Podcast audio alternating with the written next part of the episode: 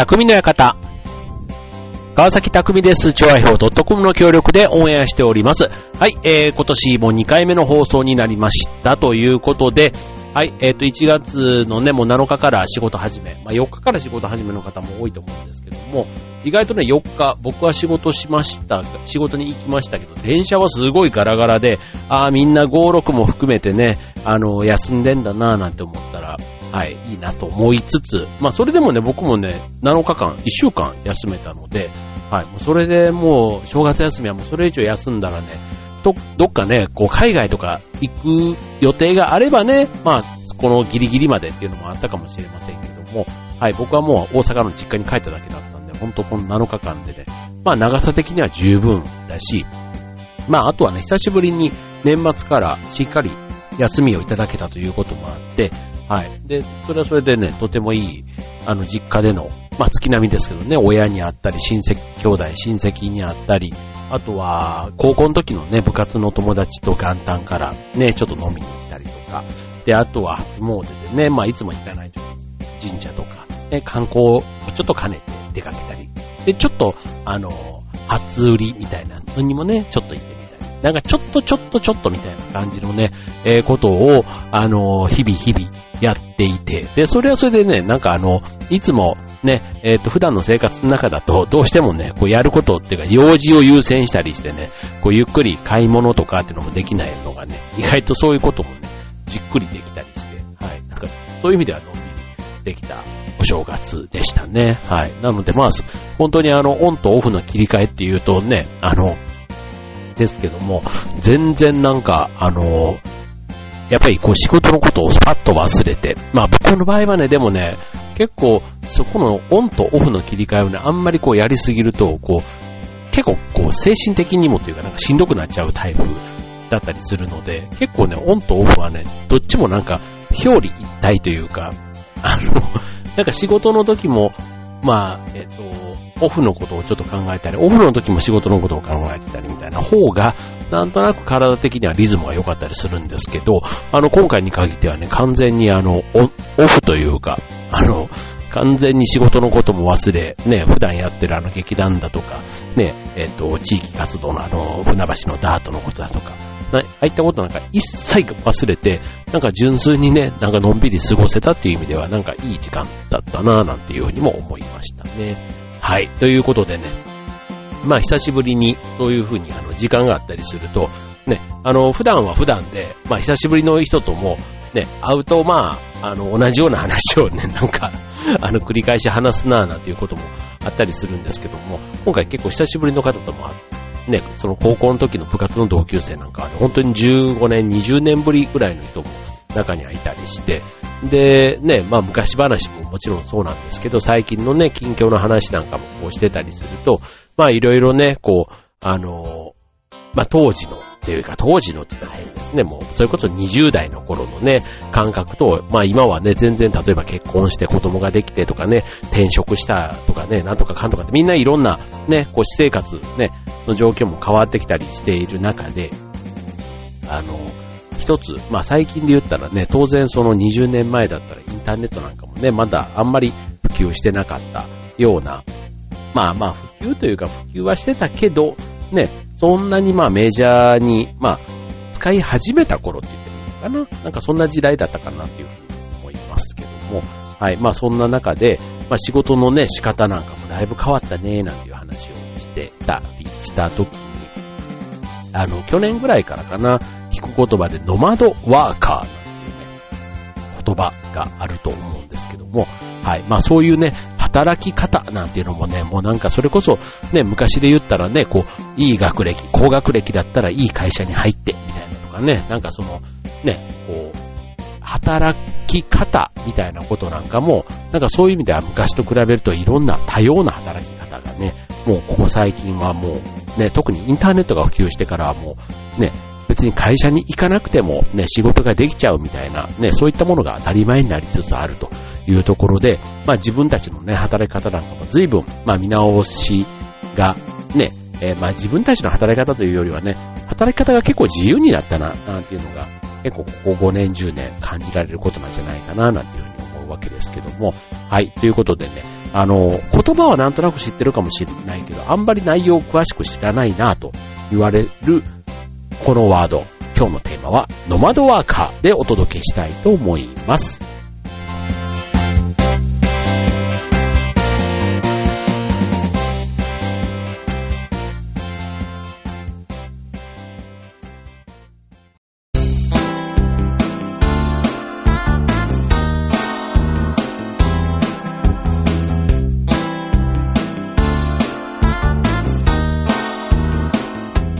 はい、えー、今日のテーマはノマドワーカーということでね、なんかノマドって言うとね、えー、っと、まあ、ノマド、英語で言うと、遊牧民という意味なんですけども、えー、っと、ノマドワーカー、ね、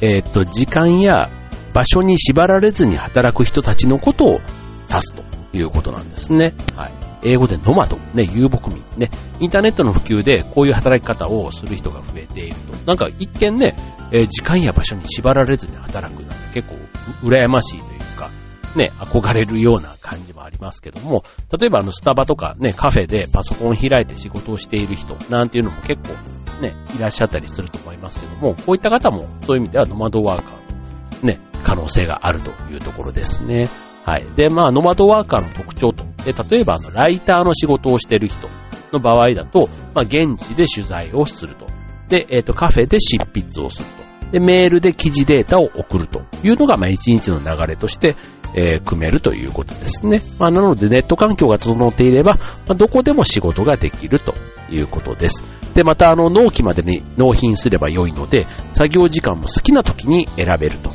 で、こういう風に自分でスケジュールを組み立てることができるので、えー、っと、まあ旅行とか、例えばあとスポーツ見に行ったりとかね、あと自分の趣味なんかもね、えー、充実させやすいのもノマドワーカーの特徴の一つと言われています。はい。で、えー、っと、まあノマドワーカーの中には、例えばあの1ヶ月の中で言うと、例えばあの、働く週をね、どこかに固めて、えっ、ー、と、残りの週、例えば1週目だけは働くけども、2、3、4週目は、あの、趣味に費やす人、みたいな。ね。あとは、あの、ネット環境があれば仕事ができるので、旅行中でも作業を進める。だから気分転換でね、なんかこう自分の、あの、自宅じゃないところとかでも、まあ、ネットの環境があればできるようなところであれば、それこそハワイでも仕事ができちゃうというところですよね。はい。まあ、サラリーマンだったりするとね、まあ、いわゆるあの、長期旅行に出かけるのは年に1、2回というところかもしれませんけども、まあ、ノマドワーカーだったら、一年中旅行しながらでもネットが繋がっていれば、そこで仕事をして、まあ、収入が得ることができると。ね。これはでもあの、さっき僕が言ったね、あの、まあ仕事、ね、旅行に行っても、あの、仕事がね、あると旅行に来た気分にならないっていう人と、意外とそこのオンとオフの境目が、あの、なんか仕事と趣味の境目が微妙な人みたいなのもいるように、このオンとオフの境目も、うん、まあ、結構、あんまりこう明確になってなくても苦にならない人っていうのがこのノマドワーカー僕は向いてるんじゃないかな、なんていうふうに思いますね。はい。で、そうしないと、ね、なんかあの、もう、休みの時には仕事のこと一切考えたくありませんっていう人になっちゃうと、多分、あの、こういう、いくつかの、この、バランスというか、複数のわらじを履くみたいな感覚になるので、そう、だから、多分旅行の時に、そのね、向こうからも連絡が来る可能性があるわけですよ、変な話ね。うん。だからそういうところにちょっとうんざりっていう人なんかはもしかしたら向かないのかもしれませんね。はい。ちなみにこのノマドワーカーの有名人というと、えっ、ー、と、クリエイターの高城剛さん。ね。これ人はあれですね、えっ、ー、と、沢尻さんのね、元旦那さんですかね。で、えっ、ー、と、は住居を持たず一年中世界各地を転々として仕事をしていますすごいですよね。はい。で、あと実業家の本田直之さんも、えー、数年かけてネットがあれば仕事ができる環境を作りましたと、えー、いうことで、えー、半年は日本、もう半年はハワイで暮らすという二重生活、デュアルライフを実現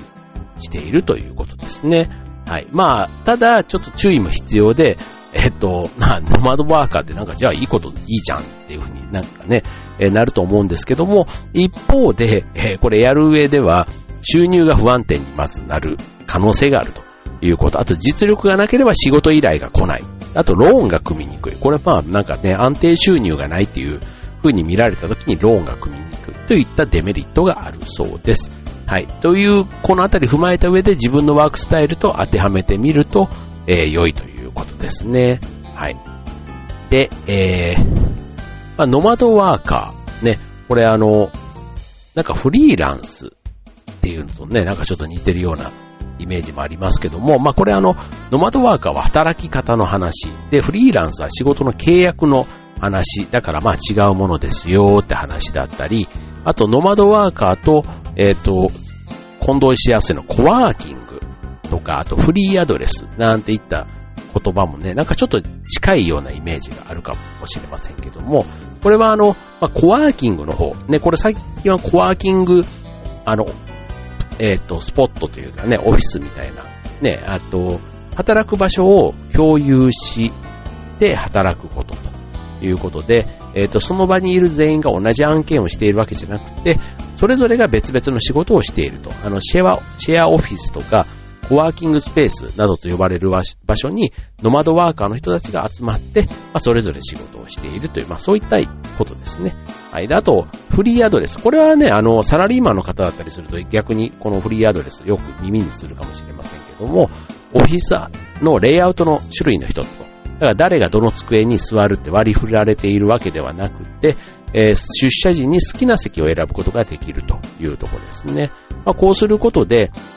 えっ、とね、一日あの意外と営業職の方だったりすると社内にいなかったりとか、で、あとはその仕事の内容によってね、えー、よく話す相手が変わったりする人なんかは、そのよく話す人同士がね、えー、その日に限っては席近いところで仕事するなんていったところも、まあ、メリットとして挙げられるということですね。はい。で、えっ、ー、と、ノマドワーカーにはどんな種類があるかということなんですけども、えっ、と、えー、ノマドワーカーと分かったところで、じゃあ、どんな職種があるのだろうというところ、これ次のコーナーでご紹介したいと思います。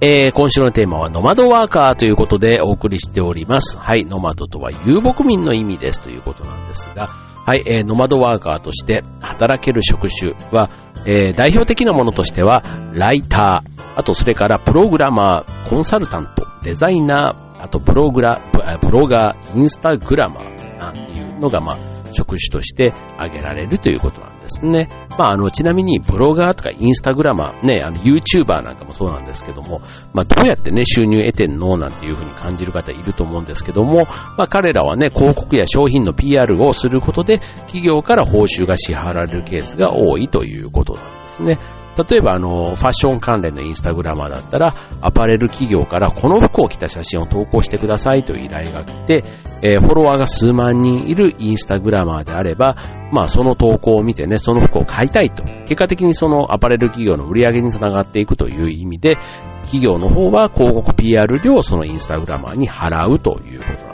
ですね。まあ、人気のね、あるというかすごい方だったりすると、インスタグラムを1回投稿するだけで100万近く稼ぐ方もいるということなので、もうそうなってくるとね、まあちょっと不安定と言いつつもすごくなんか、あの、ある意味こう、漁業、漁師に近い、漁師の方に近いのかな？なんか自然を相手にね、こう、ね、いい時もあれば悪い時もあるし、なんかやり方次第みたいなところがもしかしたら、ね、こういう道に合ってる方はね、すごくこう、なんか、ちょっと生きてる感じがすごいするような気がします。はい。まあ僕はね、サラリーマン代表としてこの番組持たせてもらっていますので、まあサラリーマンって言うとね、本当にこう、あの、親が子供にさせたい仕事ランキングなんていうところで言うと、公務員がね、1位になってたり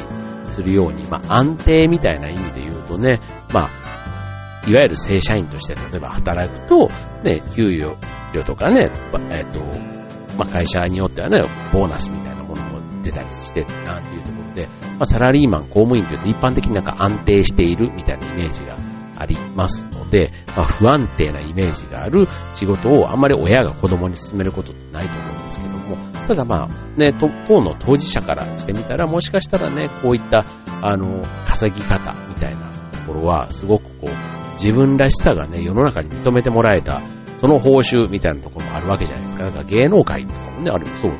だと思うんですけども、なんかね、そういったこう、ブームというか、ね、人から求められている、必要とされているみたいなところがすごく実感できるっていう意味では、やりがいはすごくあるんだろうなぁなんていうふうに思いますね。はい。で、えっ、ー、と、あとは、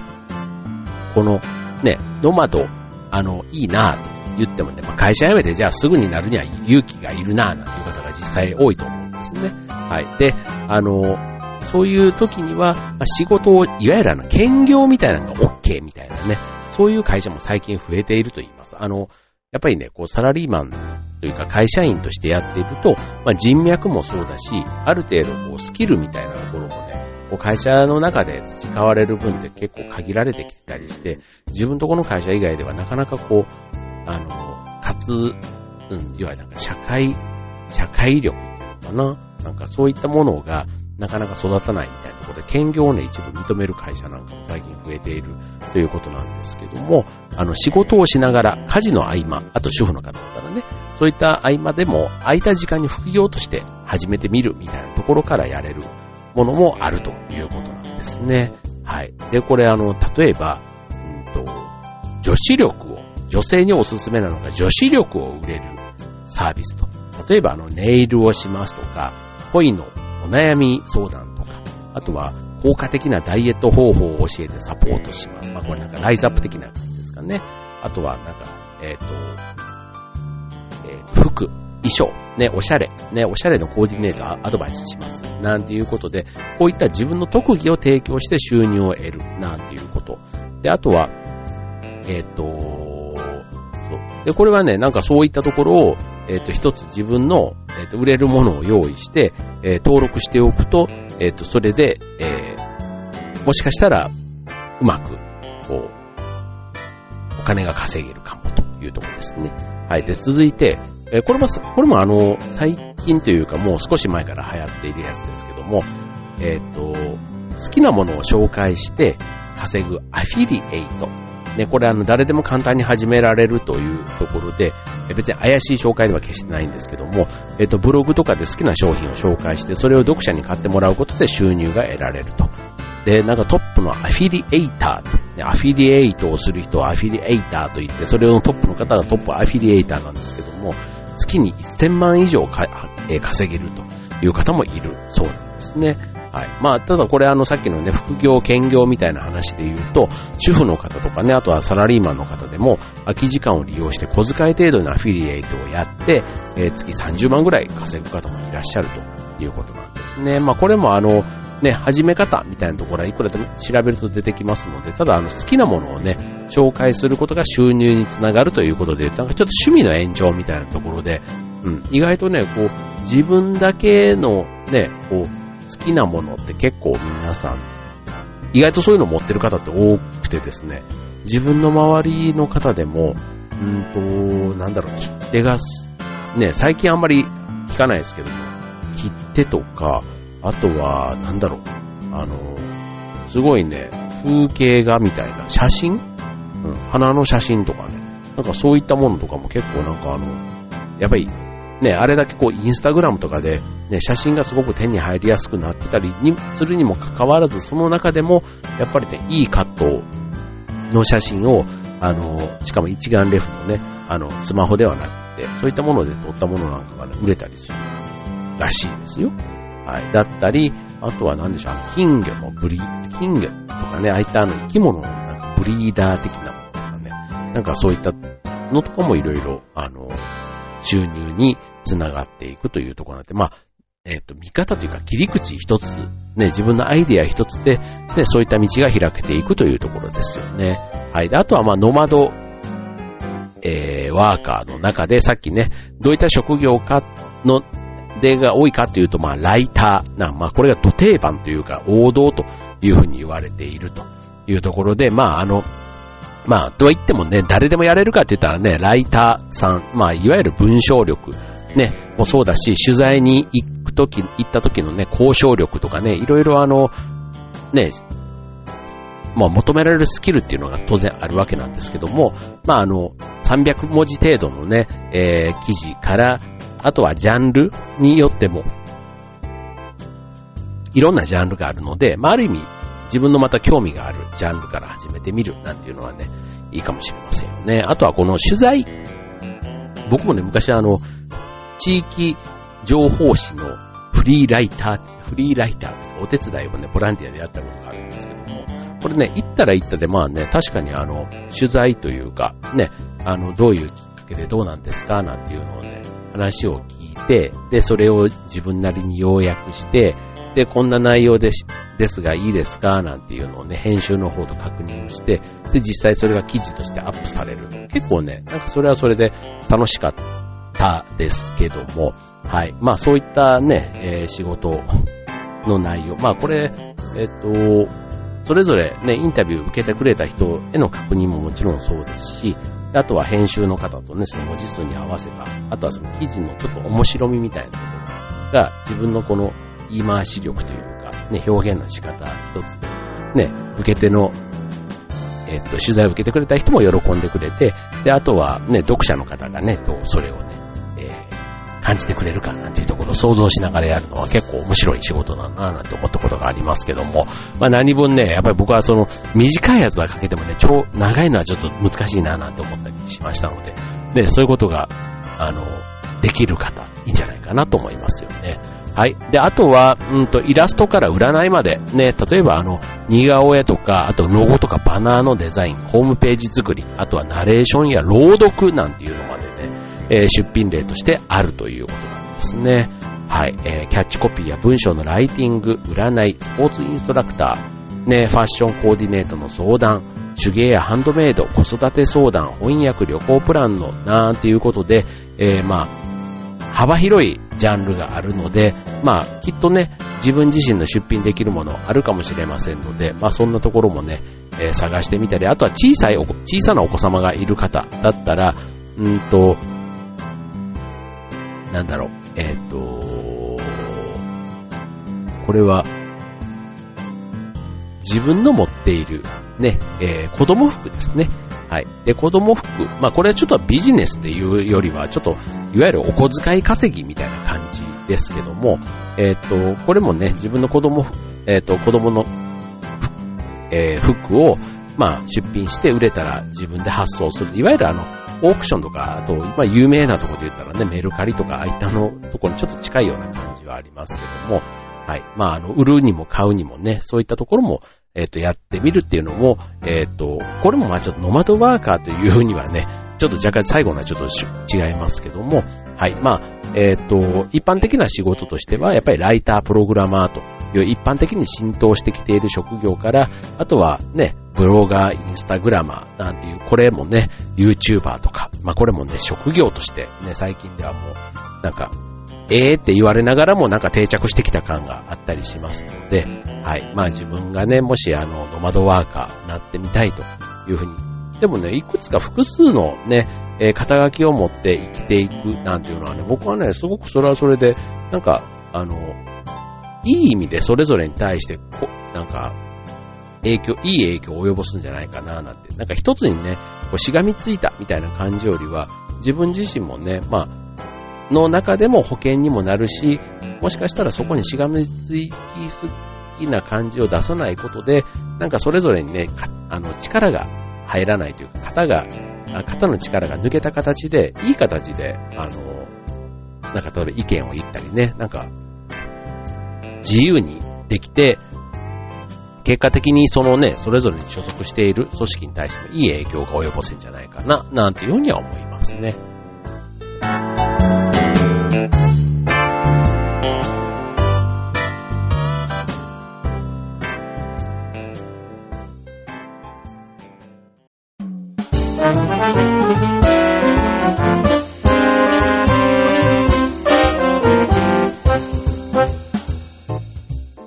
はい、えー、今週のテーマはノマドワーカーということでお送りいたしました。ね、えー、ということでね、まあ、自分の力で食っていくみたいなね、結構これ、ね、人生100年時代と言われていますので、まあ本当にあの、サラリーマンというか会社員の方もね、結構やっぱりこう50ぐらいとかを一つ自分のキャリアの次のキャリアへのね、えー、一歩を踏み出そうとするなんていうのでは、まだまだね、50代、人生まだ折り返しって考えたらね、えー、早い、ね、新しいこと始めるなら早いに越したことはないみたいなところから、ね、50ぐらいでね、次踏み出す方、結構増えてきてるなんていうふうにも聞きますし、うん。で、それはそれでね、すごくいいと思うんですよね。なんか、あのまあこれからね、日本はね、こう、高齢化社会だとか人口が減っていくとか、結構ね、そういう意味で言うとなんかね、あんまり明るい話題がないような気がするんですけども、ただ、やっぱりこう自分たちのこういう経験とかをね、こう、活かしたり、あとは今までやってきたことをね、自分以外の人ができることであれば、ね、その人たちに、い、あの、引き継いでというか受け継いで、あと自分しかできないこと、なんかオンリーワンな、ね、ことを世の中に発信できるね、アイデアと、あとは気力というか、体力というか、情熱というか、ね、そういうのがあるんであれば、なんかこう、一歩踏み出す。で、その上でのやり方の一つがね、もしかしたらこのノマドワーカーみたいなところが、ね、今こういうふうにね、一部定着してきているところが、なんか、ね、やり方としてこういうのもね、一から考えてっていうとね、あのー、なかなか大変だと思うんですけども、すでにね、実績があるところだったりすると、こういうのもうまくね、自分の中にこう取り入れてやっていくといいんじゃないかな、なんていうふうに思いますね。はい。ということでね、まあ、2019年ね、いろいろなスタート、いろいろなチャレンジね、する方たくさんいると思いますけども、はい。ぜひね、なんか、こういうね、僕も今この番組、年ね、調和平を8月で丸10年ですか？はい、えー、迎えるはずなので、はい。なので、はい、えー、ね、匠の館も丸10年迎えるというところで、本当にね、もう、あの、今年頑張っていき、また頑張っていきますし、ちょっとこんな感じの放送ですけども、引き続き、はい、リスナーの皆さん、あの、聞いていただけたら嬉しいです。はい、ということで、今週の匠の館、ここまで。バイバーイ。